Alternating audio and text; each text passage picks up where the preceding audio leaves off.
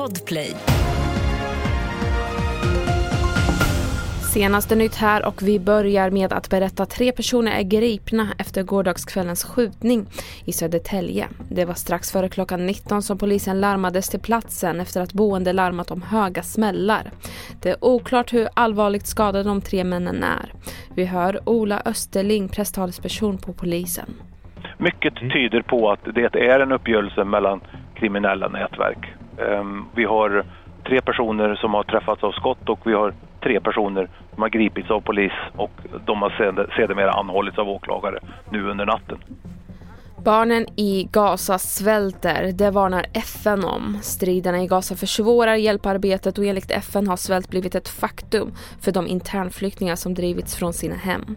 En bråkdel av den hjälp som behövs kommer igenom gränsövergången som styrs av Israel.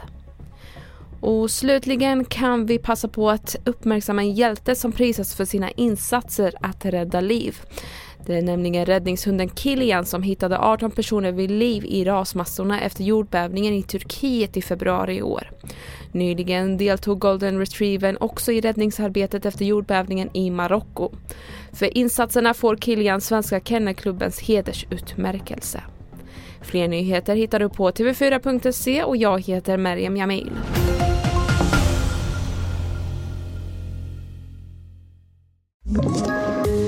Poddtips från Podplay.